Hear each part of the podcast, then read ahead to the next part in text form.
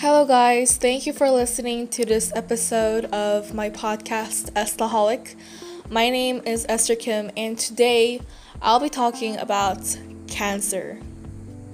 Cancer is a group of at least 100 diseases in which abnormal cell growth spreads uncontrollably and may cause death, death if not stopped.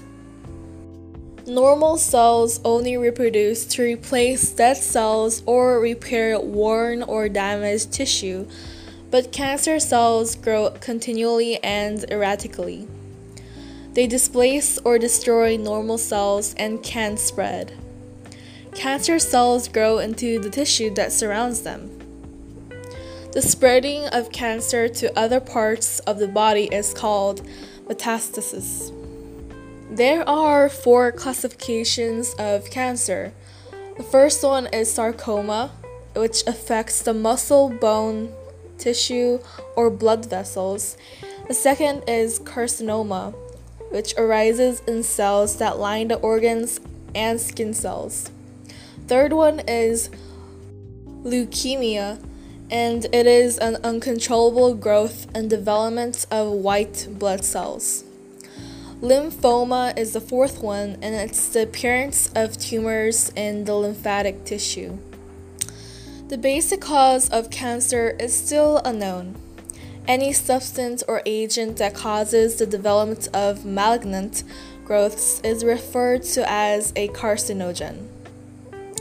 It is actually difficult to detect cancer in its early stages because there is generally no pain or any definite set of symptoms.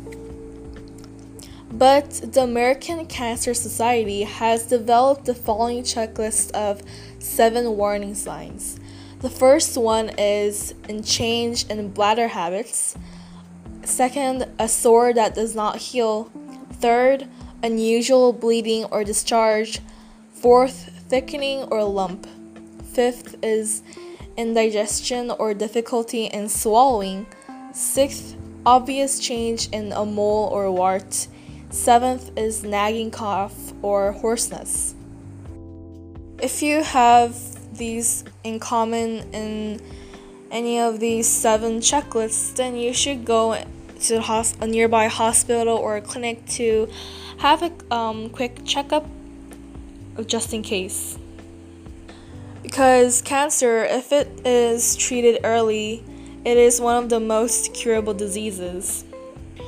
There are a few ways of treating cancer, and even though it might take a lot of money, and it's still worth it because you can um, take care of your health of your body.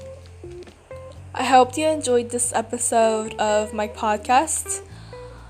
Stay tuned for more episodes incoming and always be a staholic.